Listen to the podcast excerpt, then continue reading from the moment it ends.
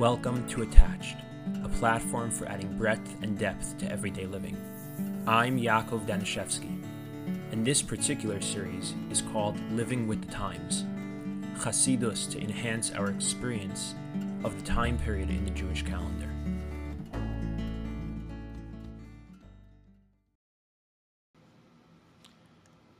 On Pesach, there's a very widespread minhag to read Shir Hashirim after each of the sedarim or after the one seder, ideally, and also to read Shir Hashirim, the Song of Songs, on the Shabbos of Pesach.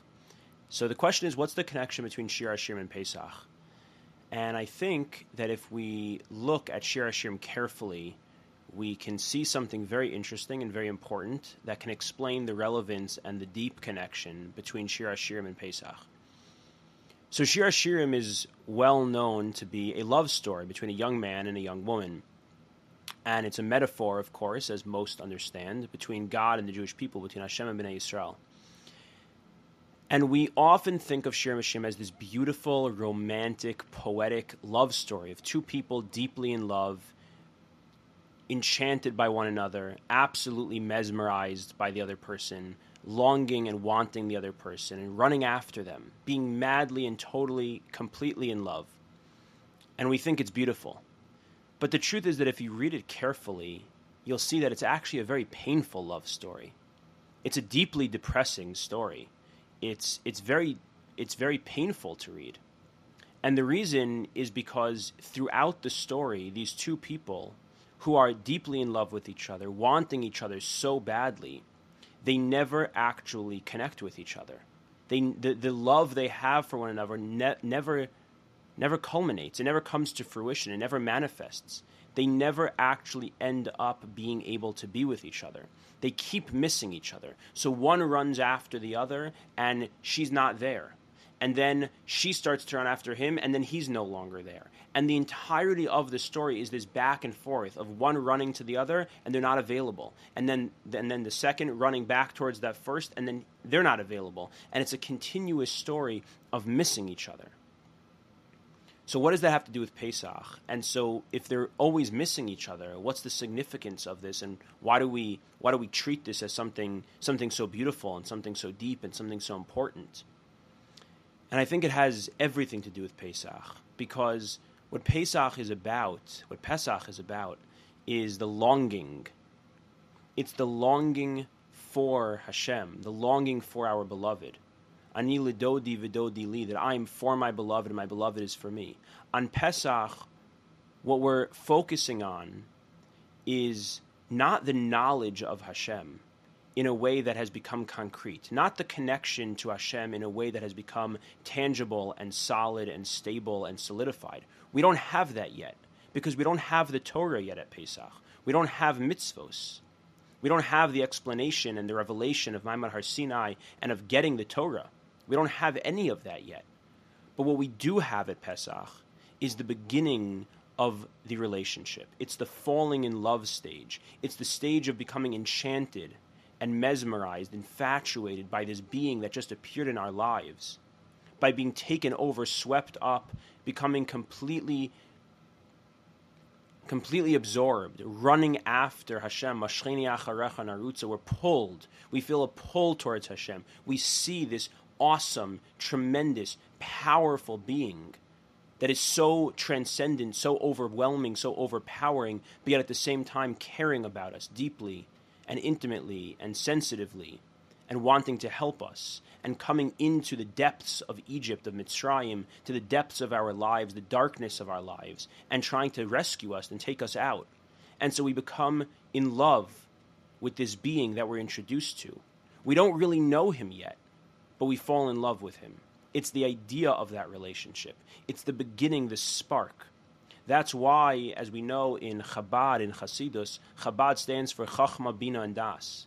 And it's a three part process that exists in our lives, throughout our lives, over and over again. The three part process, very simply, is like this Chabad, Chachma, the Ches, the first part is Chachma. Chachma, as the Baal Tanya explains, is from the words Koach Ma. It's the beginning of an idea, it's the potential of an idea. It's the possibility of something. It's when a person has a spark of inspiration, the light bulb moment, they think of something, they have the, the, the possibility of something.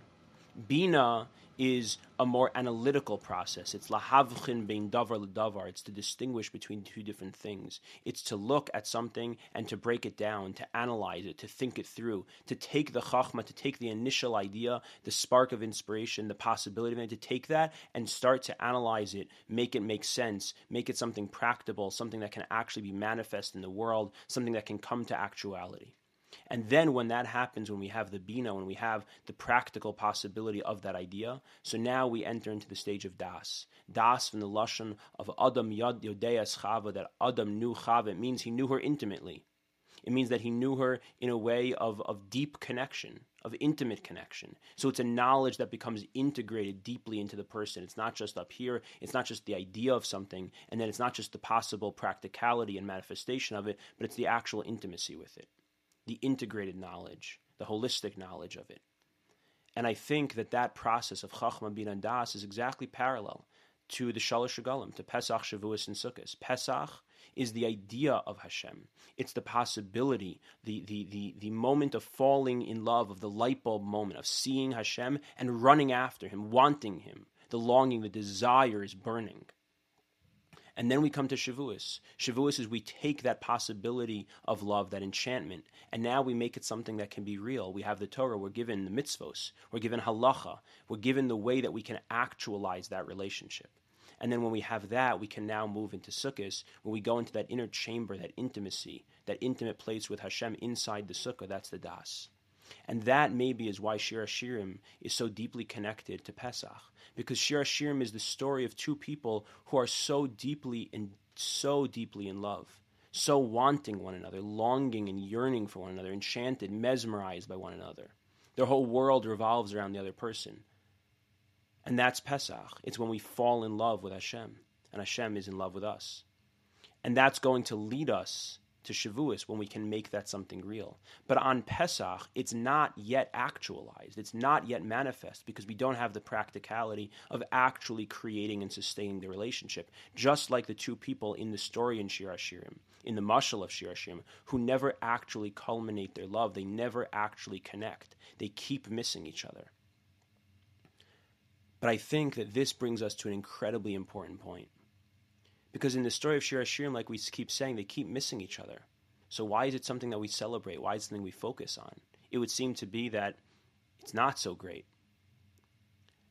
But I think the point is that in order for the mitzvos that we get at Shavuos, for the halacha that we get at Shavuos, for the practicality of having the relationship with Hashem, in order for that to be real, to be meaningful, and we need that because again, without that, the two people searching for each other, they never actually connect. We need the halacha, we need the day in, day out, the practicality of how to make an actual, meaningful, sustainable relationship to connect.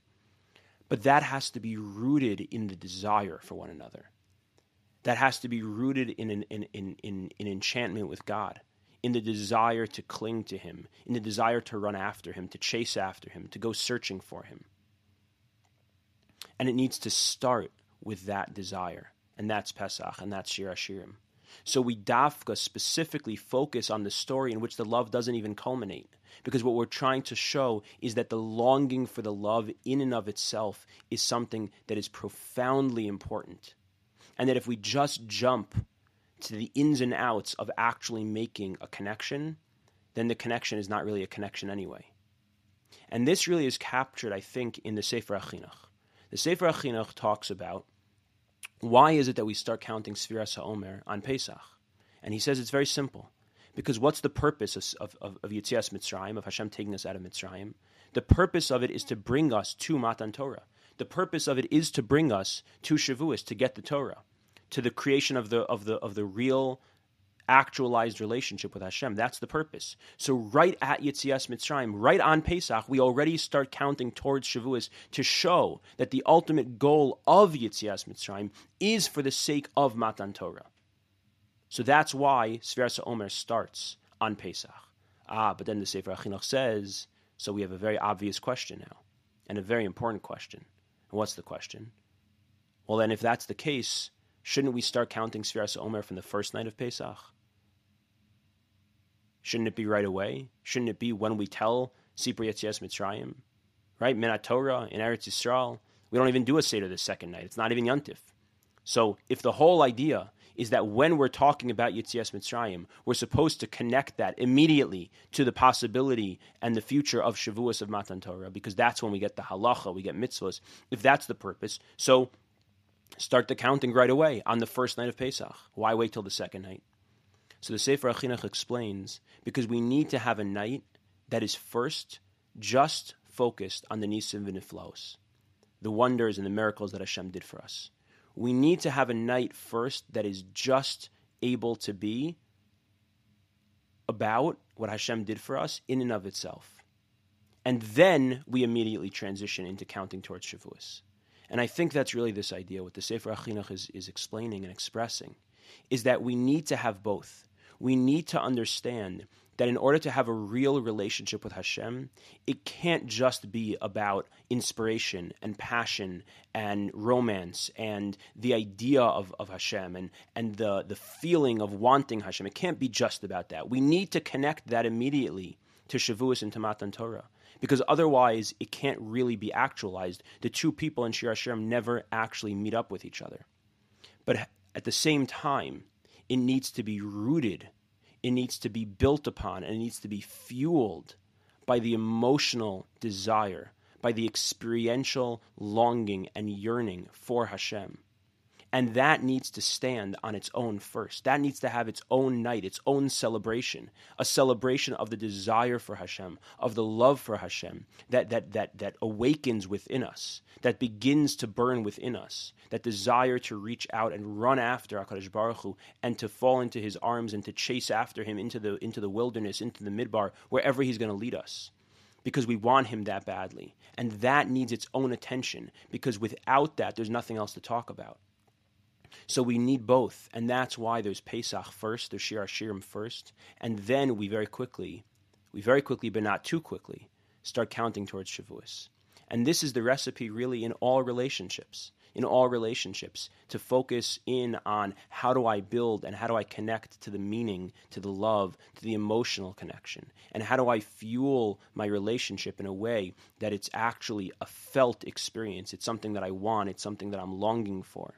But then at the same time, I need to build the infrastructure, the scaffolding to make it something that can be real, something that can sustain and survive the ups and downs and the ebbs and flows of feelings and emotions and inspiration that are not always there and that can only really be there in a deeper way, in a more profound and meaningful and wholesome way, and in a long lasting way when we have the infrastructure and and and the, the, the, practical way of manifesting that relationship. And so we need the chachma, and then we need the bina, which ultimately brings us to what it really means to have das, to really have an intimate connection in any relationship, and in this context, focusing specifically on the relationship with Hashem, that we start with the feeling of desire, of wanting, of longing, of being enchanted and mesmerized by Hashem and running after Him, which then will lead us to halacha, to mitzvos, to giving us the practical ins and outs of how do we build and create that relationship in a real way, which can then again lead us to the das of sukkahs, to the das of intimacy.